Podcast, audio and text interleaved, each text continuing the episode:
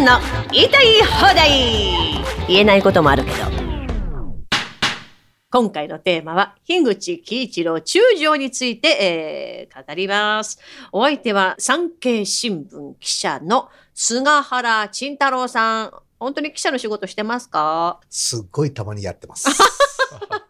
それと、えー、産経新聞記者の渡辺博さんです。よろしくお願いします。はい、今回はね、ろくぶさくということで連続講談でね、樋口喜一郎中将のお話を語りましたけども、うん、大まかに言うとユダヤ人を救出、オトポール事件、そしてアツと玉砕、キスカ島を撤退、そしてシムシュとの戦いなんですが、今回はこぼれ話といいますか、ちょっと私の講談ではね入れきれなかった。うん、はい、まあ私のこの講談聞いていただくと分かるんですが、アメリカ軍がえ奇跡の撤退、いわゆるパーフェクトゲームと言ったわけですよ。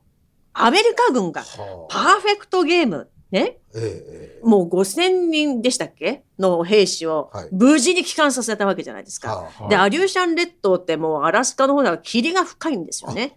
で救いにあの何隻かでこう救い出しに行くんだけど、はい、ただ闇雲に行くだけじゃダメじゃないですか。だってアメリカ軍がいるから、はい、なんとか目をくらましていかなきゃならない。で霧が深いからいつ行ったらいいかっていうこのね空とか気候を見るのも大変だったみたいです。はははだからあの今でいう気象予報士みたいな、はい、優れた空を見る、はい、人の力も借りて、まあ多分軍にいたんでしょうね。石原良純さんみたいな人がいたわけです。石原さんだとどう成功しなかったでしょうね。天達さんみたいなことですね。天達さんのひゃくばいぐらいすごい人がいたんでしょう。どうぞ本題。それでもう霧がね、とにかくこのタイミングっていうだから何度か延期になるんですよね。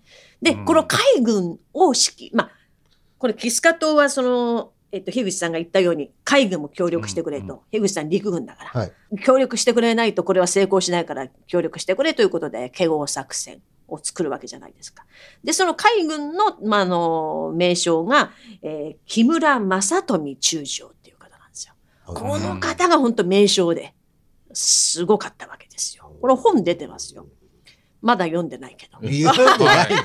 読んでないんですか。いずれまた作りたいな。ああ、はい、まあ、本当にアメリカ軍に悟られず、はい、一人残らず撤退させたわけ、はい、で私の講談でも言った樋口喜一郎があの、まあ、兵隊たちを乗せました武器を捨てさせる、これまあ普通の軍人だったらやらせないことだろうなと思いますね。そうですね。なぜならあの鉄砲とかに天皇家の門が入ってるわけです、うん、だって、ね、国体ね、天皇様の門が入って、はいはい、これなんかもう捨てられないわけで命。はい、それを捨てろという多分軍人さんはいなかったでしょうね。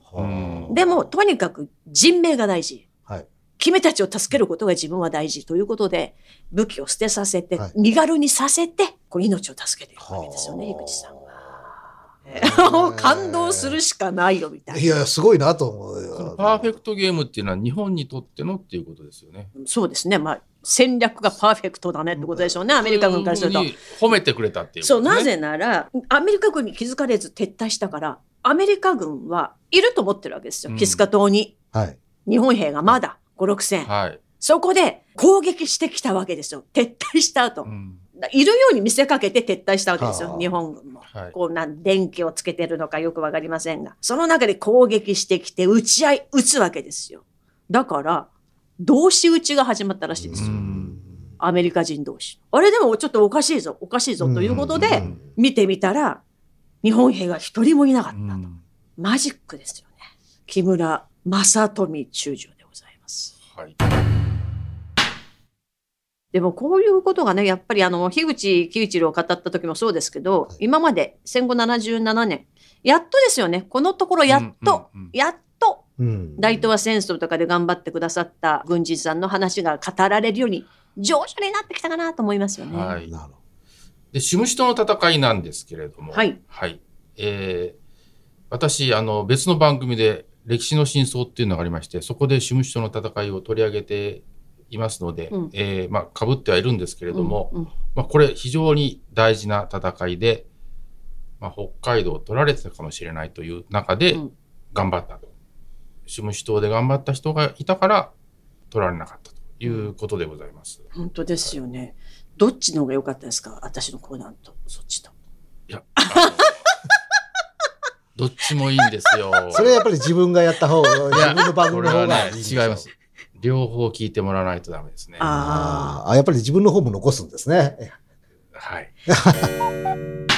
でもなんかつくづく思いますよね。シムシ島って寒いじゃないですか。獅子馬列島北端。はいはい、ここで本当に戦後日本、日本を守るためにソ連と戦った人たちが、またシベリアに抑留されるわけでしょう。はい、もうなんか辛くなりますよね。本当に。それなのにそれなのになんか日本にいながら反日活動してる人って本当に許せないんですけどね。あるなんか有名な女優が、はい、自分でなんか歴史を、日本の歴史を調べて、はい、日本人であることが恥ずかしいみたいなことを言ってるんですよ。はい、あ、そうですか。どこを調べたらそう思うのかなって思って、そう思うんだったら出てってほしいんですけどね、私は。そう思うじゃないの。だって好きなお国で女優さんやってくださいって話でしょう、ね。だってこういう人たちの、はい、ことをね、知ったらそんなこと言えないよ、はい、言える言えないよ。あ、まあいいや、ちょっと何ですか、はい、えっとね、えー、シムシ島でね、えー、武田浜に来ましたよね、ソ連軍が、はいはい、で、まあ、ほら武装解除してるから、ね、戦車とかも解体してるわけですよ。そこで来るからもう大変な、もう本当にもうなんつうの戦になってるわけ。そこで北端だから南の方からね、だいじゅういちれんたい、戦車だいじゅういちれんたい紫紺部隊がこう助けに行くわけですよ。紫紺部隊の死っていうのは武士の死っていう意味で、そうそうそうそう、じゅういち、ね、じゅういちで死ですね。そうそうそうそうそうそう、じゅういちをこうすると武士の死になるじゃない。